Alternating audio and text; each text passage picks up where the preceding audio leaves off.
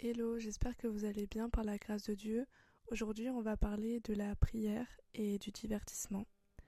La prière ne dépend pas du temps que l'on y met, mais de notre sincérité. C'est une phrase que j'ai écrite il y a quelques jours sur mon carnet et sur laquelle je voulais pouvoir y revenir avec vous. Étant en foi depuis maintenant un an et demi, avec euh, des baisses de foi, malheureusement comme tout le monde, on est d'accord que c'est pas toujours aussi simple, mais il est dit dans la parole vous me chercherez, vous me trouverez, car vous me chercherez de tout votre cœur. Et ce verset-là, il m'a vraiment beaucoup aidé. Avec euh, ce que j'ai vécu depuis le début de ma foi, je pense qu'on peut se permettre de prier pendant, je sais pas, deux minutes environ, avec un cœur ouvert à Dieu, mais que l'on peut aussi très bien prier pendant plusieurs minutes, voire plusieurs heures, tout en cherchant Dieu avec tout autant de sincérité. Dans les deux cas, il est bien dit de prier sans cesse, car c'est important. Et c'est ce que j'ai fait et c'est ce que je continue de faire aujourd'hui par la grâce de Dieu.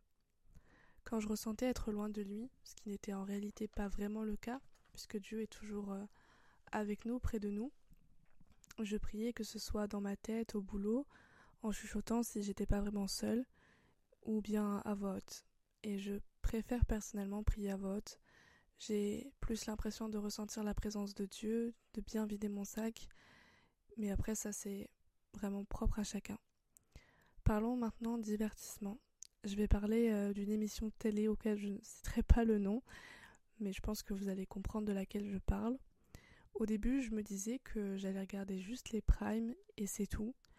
Puis je me suis mise à regarder aussi le live, mais pendant des heures et des heures, sur plusieurs jours. Et à un moment, j'ai compris, enfin j'ai surtout réalisé que tout le temps que je passais devant les lives, je ne le passais pas à lire ma Bible ou à prier.